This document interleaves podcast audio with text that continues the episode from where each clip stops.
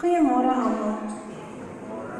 Baie welkom by die erediens. Ek hoop regtig dat vandag vir julle 'n baie spesiale erediens sal wees en dat die hele maand vir julle kosbaar was en dat julle iets in hierdie maand gehoor het wat jou dalk gemotiveer het of gedring het om regtig 'n lewe van dankbaarheid te leef. Mag vandag vir julle 'n spesiale ontmoeting met die Here wees. En dan herinner ek julle net dat enige iemand die nagmaal mag gebruik wie in Jesus Christus glo, al is jy nie deel van hierdie gemeente nie. Daar's 'n paar afkondigings wat ek wil uitlig. Eerste by die voorbidde. Ehm um, kom ons bid vir Tannie Dorie. Sy is tans in die hospitaal in Gariep Hospitaal. Hulle wag nog vir 'n paar uitslae. Kom ons bid ook vir die familie van Tannie Barbara de Tooi wat vroeg Vrydagoggend oorlede is. Ons bid ook vir oom Giel en tannie Elsa. Hulle swaar is oorlede. So kom ons dra hulle ook op aan die Here en ons groet hulle ook vandag. Hulle trek uit ons gemeente uit. Ons gaan julle regtig baie mis. Ek sê gisteraand vir hulle, ek gaan hulle mis um, want hulle sit altyd hier voor my en julle plek gaan definitief baie leeg wees. Dan wil ek Sonja sê dominees mag nie jok nie. Ek het nie gejok nie. Ek het regtig gedink die ete is in die tuin. dit is nie, dit is in die saal. So na die tyd is almal van julle welkom om saam met ons te eet en te kuier in die saal. Ehm um, dankie dat ons saam met mekaar hierdie hierdie dag kan vier.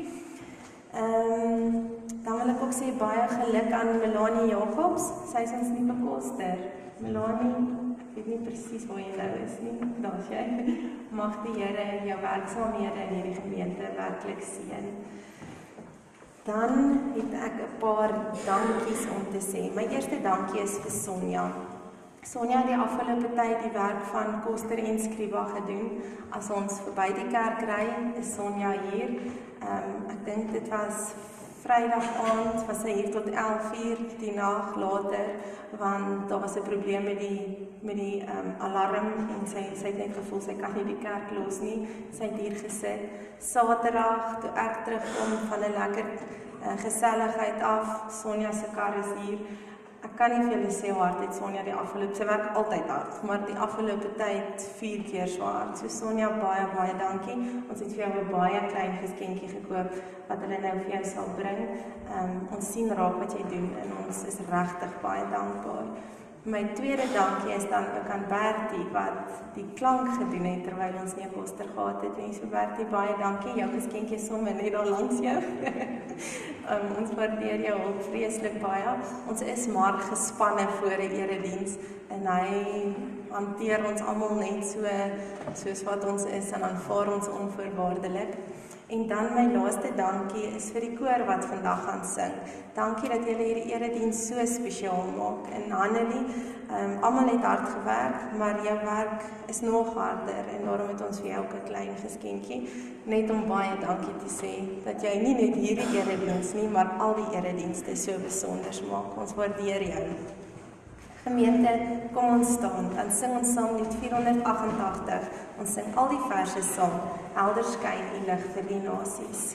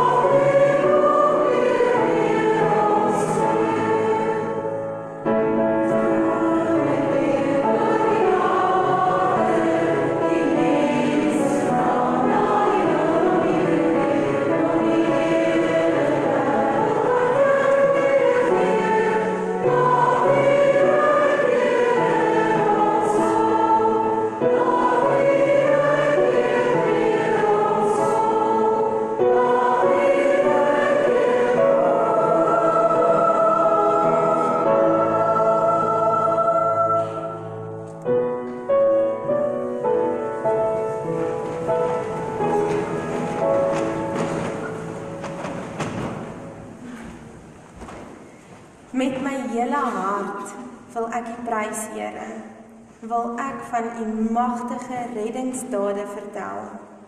Oor U wil ek my verbly en vrolik wees. U naam wil ek besing, o Allerhoogste. Gemeente, ek groet julle vanmôre in die naam van die Vader en die Seun en die Heilige Gees. Die koor gaan nou vir ons dank en so sing.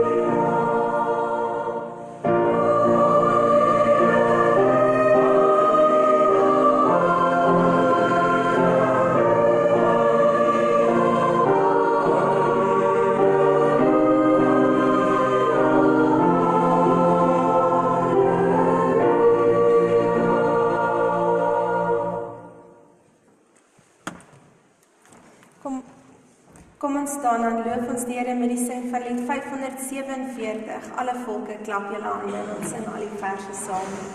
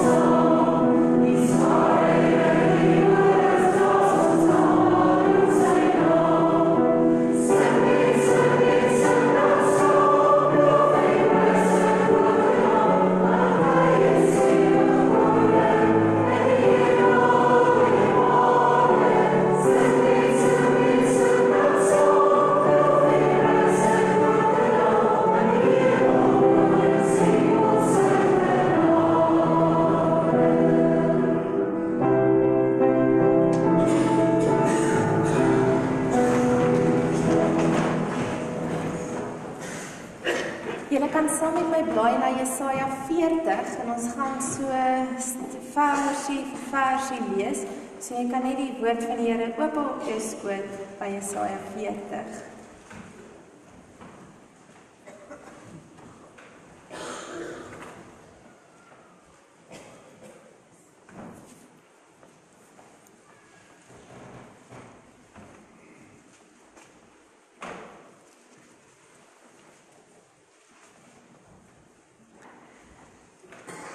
Voor ons gaan saam bid en saam lees, gaan die koor nou vir ons 'n vlamlied sing.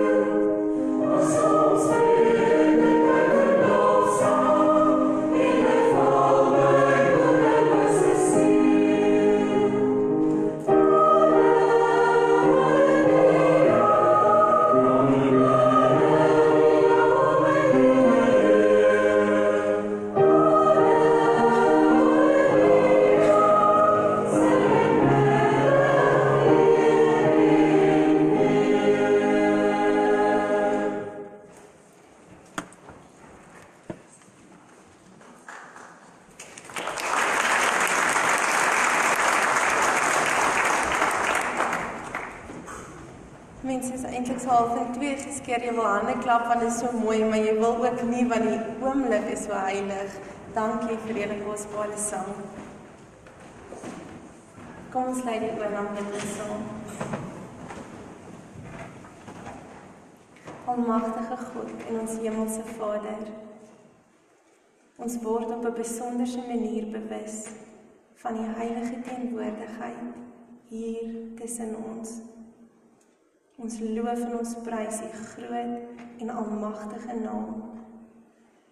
U is die koning van die wêreld en U is die koning van ons harte en ons lewens. Kom praat met ons Here, want U ken ons mos. Kom praat met ons dat ons werklik U stem sal hoor. Kom vertel vir ons wat U wil hê ons harte en ons lewens moet hoor. En Heilige Gees, verander ons wanneer ons die stem van die Skepper van alles wat bestaan hoor sodat ons hier sal uitbeweeg en werklik die wêreld sal verander. In Jesus se naam bid ons. Amen. Julle ken dalk die bekende toneel waar 'n man in die water rondspartel. Help my skree hy Dit lyk asof hierdie man besig is om te verdrink. Maar dan skielik raak 'n deel van sy liggaam die bodem en hy besef ek kan staan. Die water is maar slegs kniediep. As hy opstaan, sien hy vir die eerste keer die bordjie net langs hom raak wat sê hierdie rivier loop gemiddeld 40 cm diep. As hy net opgekyk het, sou hy dit gesien het en homself die uitputtende gespartel en die vrees vir sy lewe gespaar het. Die Israeliete wat aan die woord is in Jesaja 40 laat my baie dink aan hierdie spartelende man wat dink dat hy verdrink. Die mense wie in 'n gesprek is met God in hierdie gedeelte is Godvreesende mense. Dis mense wat vir God ken en doen wat hy van hulle verwag. Ten spyte daarvan dat hulle regtig die Here dien, gaan dit nie goed met hulle nie. En hulle is kwaad vir God. Hulle is ontsteld. sien hy hulle dan nie raak nie? Hoekom doen hy niks aan hulle seer nie? Lees net 'n bietjie saam met my in vers 27 presies wat hulle vir God gesê het. Waarom sê jy dan Jakob, Waarom kla jy Israel? Die Here sien nie wat van my word nie. My reg gaan by my God verby. Hoor julle wat sê hulle? Die Here sien nie raak wat van my word nie. My reg gaan by my God verby. Soms is ons ook soos hierdie spartelende man in die vlak water. Ons glo en ons vertrou en ons hoop en ons doen alles wat ons dink God van ons verwag. En tog kry ek swaar. Is ek bekommerd? Bly ek siek? Is ek bang? Bly ek arm en afhanklik? Hou mense nie van my nie? Is ek eensaam? Is ek benoud? Word daar van my vreugde of my goedere gesteel? Maak mense my seer? Kry ek net nie wat ek so graag wil hê nie? Ek dien dan die Here. Waarom voel dit dan soms vir my asof ek teen 'n plafon vasbid of asof hy regtig net nie vir my omgee nie? Ek is dan waarlik 'n Christen sien hy my nie raak nie. Weet julle wat dink ek wil Jesaja vandag vir ons kom sê? Wat wil God vir ons kom sê uit die woord van Jesaja? Ek dink hy wil vir ons sê kyk op. Kyk weg van dit wat jou so bekommer. Net vir 'n oomblik kyk weg van jou verskriklike seer kyk net vir 'n sekonde op na my, die koning en die skepper van die heelal. Kyk na my. sien my raak. En ek wil hê ons moet nou saam lees vanaf vers 9. Wat sien ons wanneer ons daai oomblik neem en regtig in die oë van die skepper en die koning van die heelal kyk? Lees saam met my van vers 9.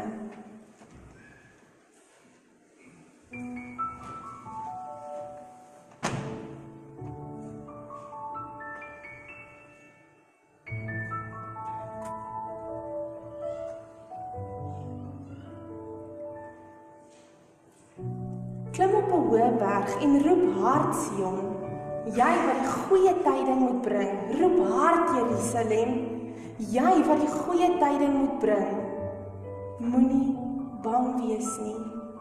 Sê vir die stede van Juda, julle God is hier.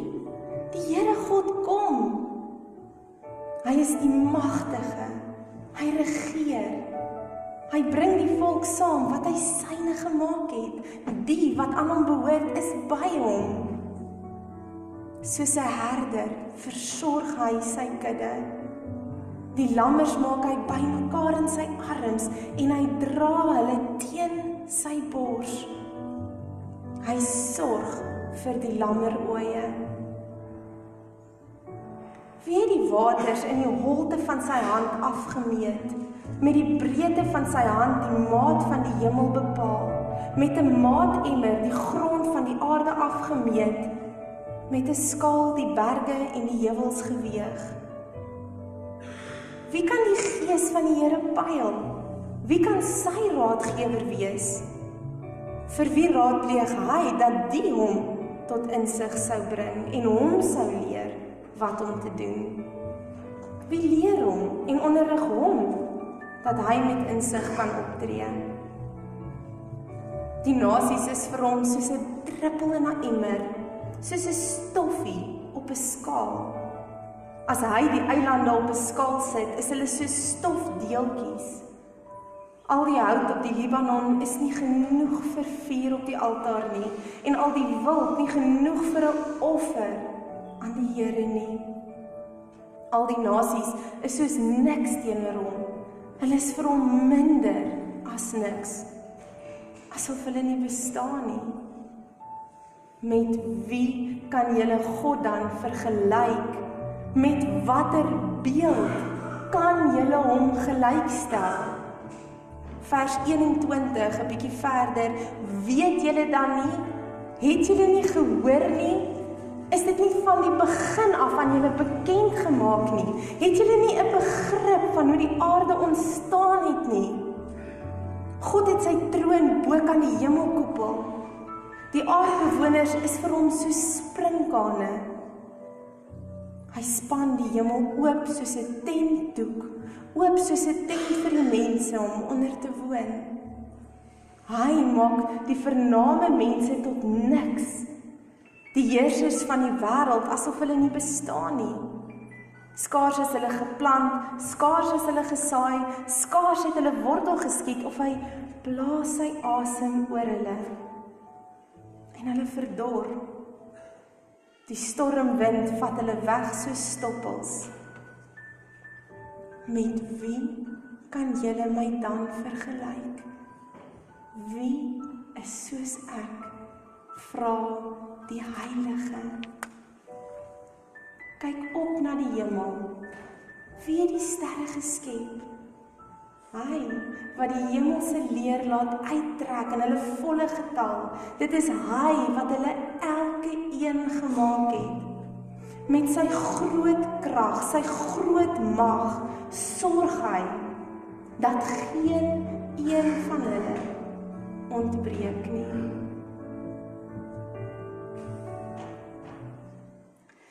Dit is wanneer ons opkyk wat ons die bordjie sien wat sê hierdie watervlak is maar slegs 40 cm diep. Hy sal jou nie laat verdrink nie. Dit is wanneer ons opkyk en hom in sy glorie en grootheid sien wat ons eie seer en ons probleme in perspektief kom. Dit is in daai oomblikke wat ons in die oë kyk van die koning van die heelal wat ons die woorde van Romeine 8 vers 18 waar God vir ons sê dat die lyding wat ons nou moet verduur nie opweeg teen die heerlikheid wat God vir ons in die toekoms sal laat aanbreek nie werklik glo. Dit is wanneer ons hom aanskou, wanneer dat ons werklik glo wat hy sê aan die einde van Matteus dat ons nooit alleen hoef te wees nie. Hy is altyd by ons. Dit is wanneer ons opkyk wat ons vir Jesus daar sien staan met sy arms wyd oop gesprei en waar ons regtig die uitnodiging van hom hoor, hoe hy ons roep na hom toe en ons wil troos en ons laste saam met hom wil dra. Gemeente, dit is wanneer ons opkyk en hom sien wat die woorde aan die einde van Jesaja sy volle betekenis kry. Lees saam met my van vers 28 af. Weet jy dan nie Het jy nog nie gehoor nie? Die Here is die ewige God, skepper van die hele aarde. Hy word nie moeg nie. Hy raak nie afgemat nie en sy insig is ondeurgrondelik. Hoor dan die volgende verse. Hy gee die vermoeides krag. Hy versterk die wat nie meer kan nie. Selfs jong manne word moeg en raak afgemat. Selfs manne in hulle vlees struikel en val, maar die wat op die Here vertrou, kry nuwe krag. Hulle vlieg met arensvlerke. Hulle hardloop en word nie moeg nie. Hulle loop en raak nie afgemat nie.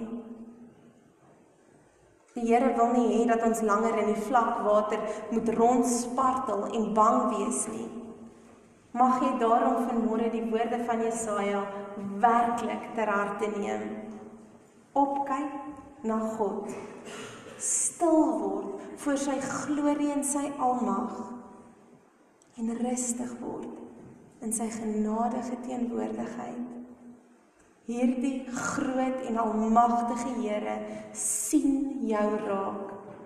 Hy sal jou versterk. Hy sal jou troos. Hy sal jou omarm. Hy die groot ek is sal jou nooit laat verdrink nie. Hy sal jou veel eerder laat vlieg met arensvlerke. Almagtige God en ons hemelse Vader. Daar is soveel dinge wat maak dat ons rondspartel. Ons het seer, ons is bang, ons is eensaam. Daar's soveel goed wat ons onderhou. Heilige Gees gee vir ons die moed om net vir 'n sekonde in die oë te kyk en te sien hoe groot en hoe heilig en hoe almagtig U is. Want ons weet in daardie oomblik wat ons U ontmoet en wat ons oë U oë aanskou, sal ons kan rustig raak en kan rus in die wete dat U ons raak sien. Dat ons vir U belangrik is. Dat U ons soos 'n lammetjie styf teen die bors kom vasdruk en ons veilig dra. Baie dankie dat ons te midde van die woeste storms van die lewe kan weet. Hierdie water is maar net 40 cm diep. U sal ons nie laat verdrink nie. Ek bid dat U elke persoon wat hier is sal omarm met liefde en u genade in Jesus se naam. Amen. Die koor kan nou vorentoe kom en hulle gaan vir ons al die lof sing.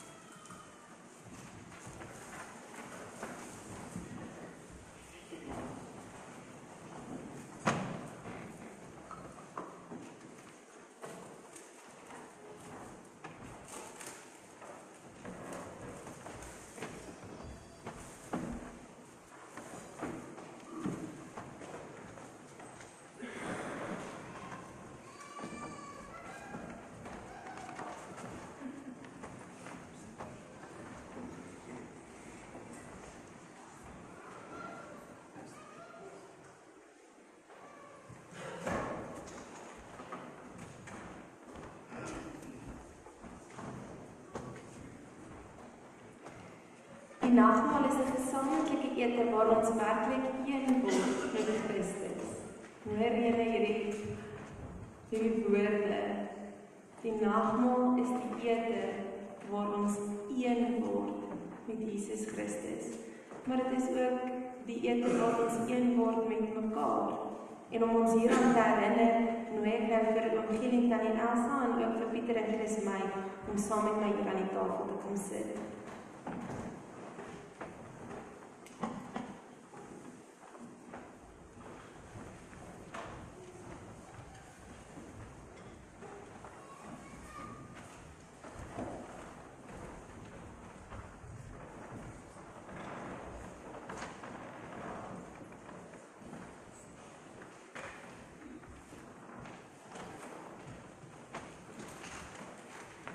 Wanneer ons so saam met mekaar sit en die nagmaal saam vier, dan bring ons lof aan die Here.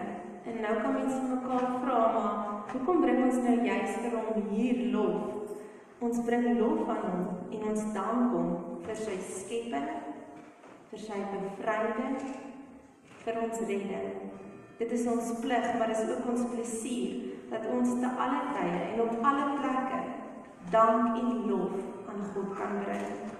Hy het die hemel en die aarde geskape en alles wat in hulle is. Ook vir my en jou het hy geskape na sy eie beeld het hy ons geskape.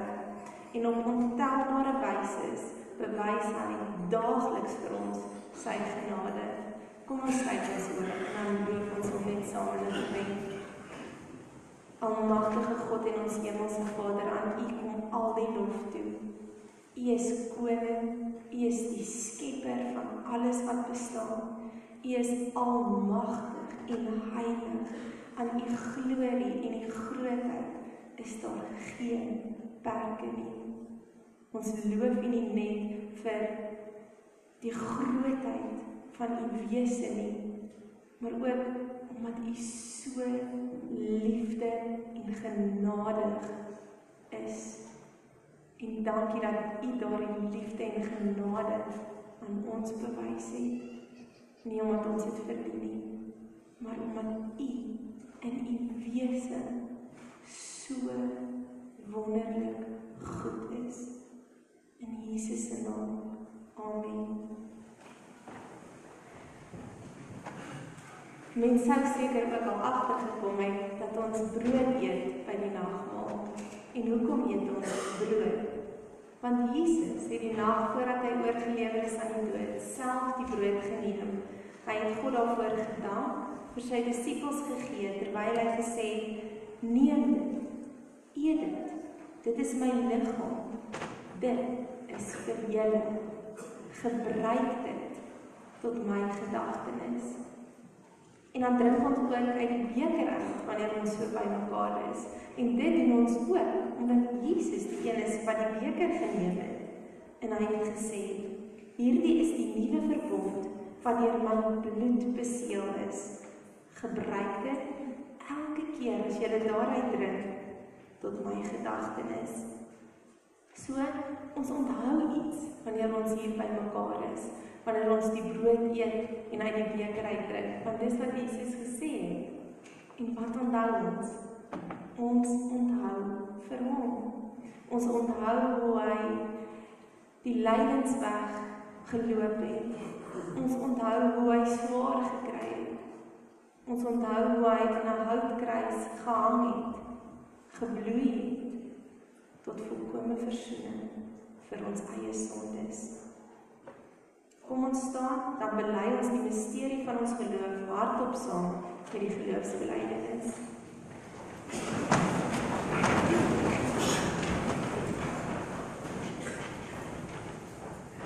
Ek glo in God die Vader, die almagtige, die skepper van die hemel en die aarde, en in Jesus Christus, sy enige gebore seun, ons Here, wat ontvang is van die Heilige gebore is uit die maag Maria, wat gelei het onder Pontius Pilatus, gekruisig is, gesterf het en begrawe is, en vir hulle neergedaal het, wat op die derde dag weer opgestaan het uit die dode, wat opgevaar het na die hemel en sit aan die regterkant van God, die Almagtige Vader, van waar hy sal kom te oordeel die wat nog lewe en die wat reeds gesterf het.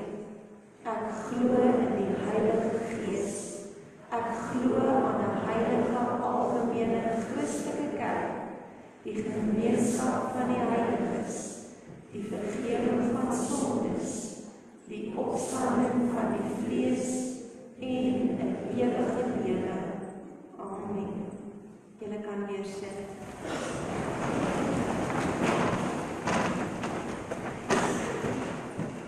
Tekens gaan nou uitgedeel word en terwyl ons die tekens uitdeel, gaan ons saam 'n paar liedere sing.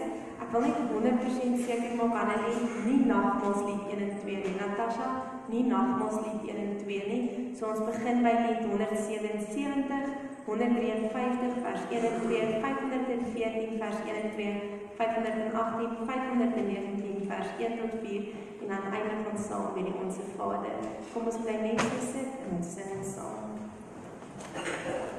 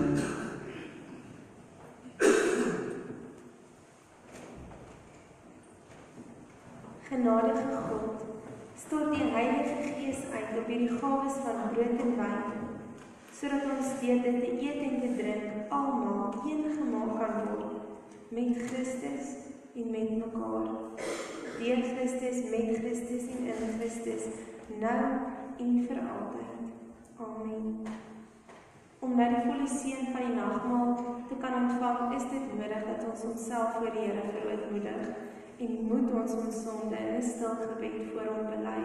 En daar is so baie sondes wat ons opsetlik doen in woord, gedagtes en in daad. Dan is daar die sondes wat ons doen sonder dat ons eens weet dat ons dit doen. Of die sonde om te weet wat jy moet doen en dit dan nie doen nie.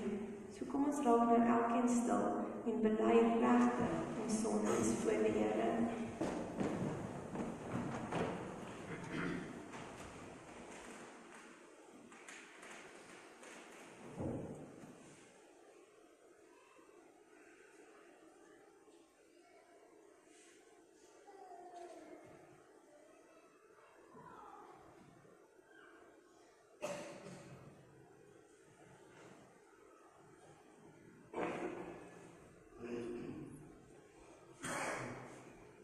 Here vergewe ons al ons ongelooflike baie lelike sondes in Jesus se naam.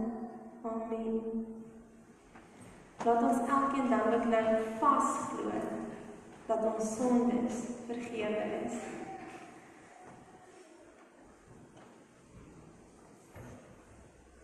Is daar enigiemand wat oorgeslaan is met die brood? Enige iemand wat oorgeslaan is met die wyn? Sap. Die brood wat ons breek is die gemeenskap wat ons het met die liggaam van ons Here Jesus Christus. Daarom neem, eet, dink daaraan en glo dat sy liggaam gebreek is tot volkomme verzoening vir al ons sondes.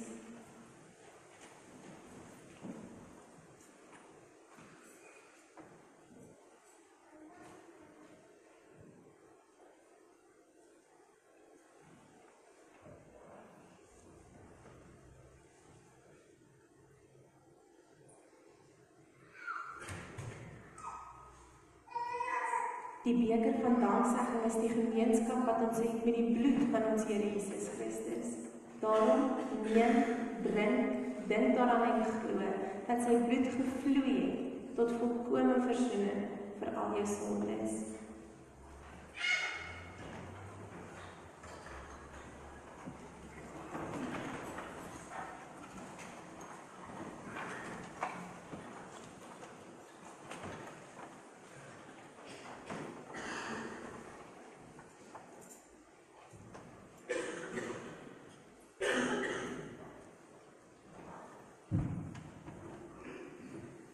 As daar iemand is wat uit die beker wil drink, kan jy net jou hand opsteek en die beker sal vir jou geneem word.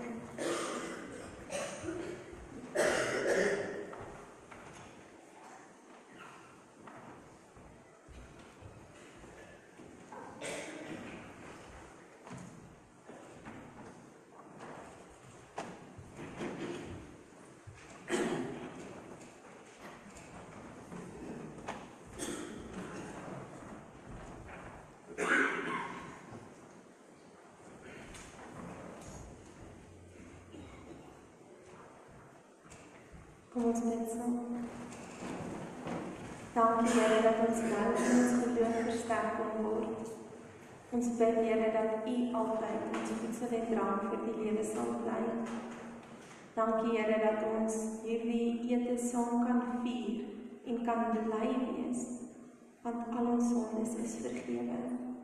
Dankie dat U die kosbare en volmaakte offerlam was sodat ons nou vlekkeloos voor U kan staan. In Jesus se naam. Amen. Ons wat hier voor is gaan nou gaan sit en terwyl ons terug beweeg, vra dat Petrie vorentoe sal kom.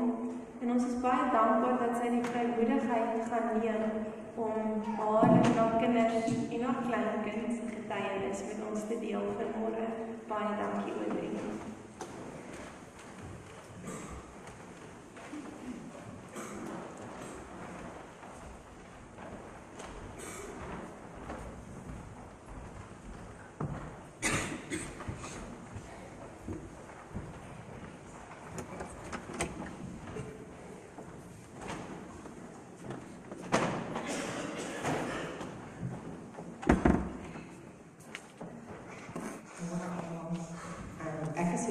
Petrie. Maar ja, um, die Here het my hart gelê. Om net kortliks te sê wie en wat eers vir julle 'n bietjie agtergrond te gee. Ehm um, ek is Oudrey, ek is gebore in die Ooskaap, is een van ses kinders. Ek is die jongste van ons ses en julle kan julle indink toe my ouers vyf seuns het en ja, toe gee die Here vir hulle vir my 3 maande oud moet hulle uitvind maar ek het lewerkanker en uh, wat 'n skok vir hulle moes dit gewees het. En terwyl my ma dit moet weet of verwerk, sê sy vir die Here, Here, as jy vir my hierdie dogtertjie sal teruggee.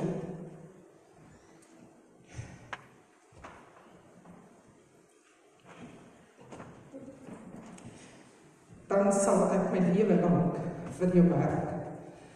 En ja, so het ek vir Olga Meyer geken en ek um, glo vandag op 51 staan ek in haar voetspore en dis ek daardie kind vir haar. En wie nie weet nie.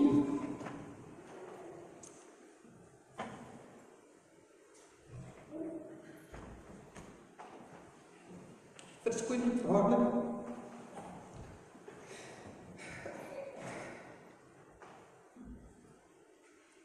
Ja, wie nie weet nie, um, ek het net een dogter, dis Olga en sy is met sy verhaas getroud. En verlede jaar November gee die Here vir hulle 'n klein visser was hy so net 'n dag voor die jaar oud het hulle vir hom um, gediagnoseer en is hy het baie siek geword met simptome was nie hy het um, diarree gekry en hy het ongelooflike koors gehad en die 24 November die môre toe bel ook aan my en hy sê jare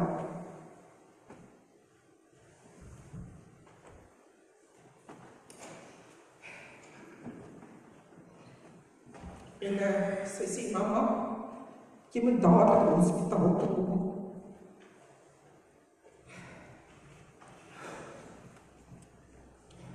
En wie van julle nog nooit by siekbed gewees het nie, of 'n kind verloor het of 'n ma verloor het of 'n pa of 'n broer of 'n suster sal nie weet nie. Ek het so mooi vir julle gebid en gesê ek wil nie hy vanoggend nie. Wat is dit dankbaarheid dan? En ek kom by daai hospitaal aan. Ek staan daar by die ICU. Ek staan ons vir Bekkie en wie van julle vir dokter Berlyn dan baie goed ken. En ek sê dokter, al wat ek vanmôre vir jou kan sê is ek het vir jou en jou span gebid vir kennis, vir insig, vir wysing vanmôre. En hy staan met so 'n verwese gesig kyk in my ja, ek ken hom nie. En hy sê vir my ek het vanmôre daardie gebed nodig. En ek moet eerlik vanmôre vir julle sê, ek het nie geweet of Karin Visser lewe nie. Hy daar net gelê sonder om eers werklik asem te haal. En ek het hom sy by sy bed gaan staan en ek het op sy koppie gevryf en ek het gesê, "Jette,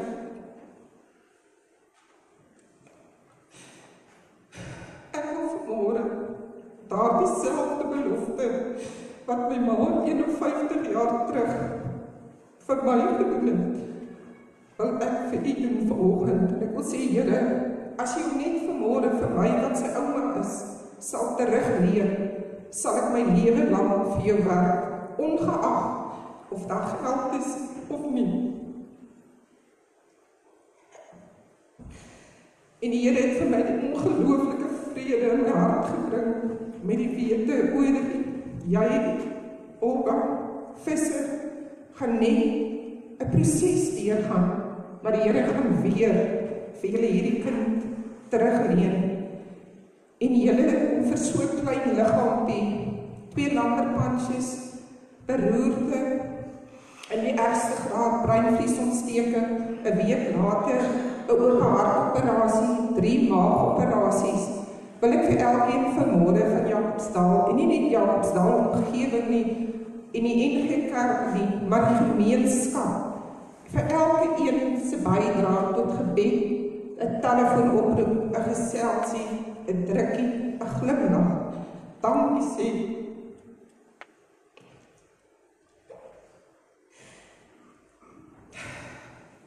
Dis presies 6 maande gelede en die Here het hom vir 6 maande weer ons geleen. En as ons hom nou sien, kan ons nie dink dis daardie siek seentjie wat die Here so lewendig vir ons teruggegee het nie. Maar dankie vir elke mens wat vir ons gedra het en nog steeds dra en nog steeds bid. En dankie vir julle as Jakobsladders. Dankie vir die geleentheid om met u lees en dankie vir jou as die mens waarmee ek alles kon deel. Dankie Here.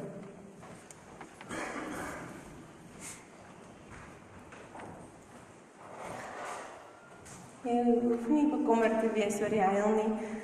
Ek huil ook baie van hier bo af.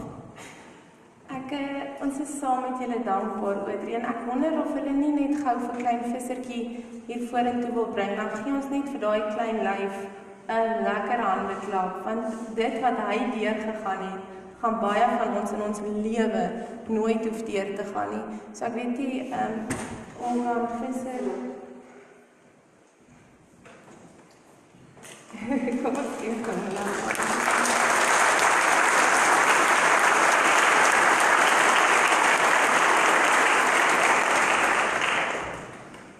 Ons is regtig saam met julle baie baie dankbaar en dankie dat jy ons kom versterk het ook met jou getuienis vanmôre.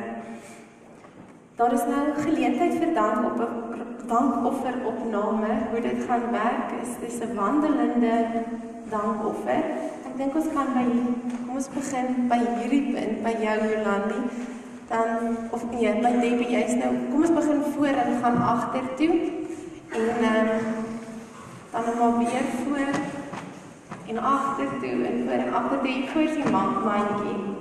So kom ons staan maar net op. Kyk maar net as daar niemand in die ry is nie.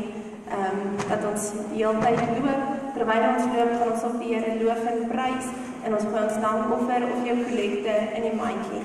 En dankie dat ons dit so kan doen. Ons bly sommer net so sit terwyl ons sing en dan dink jy kan weer stil staan.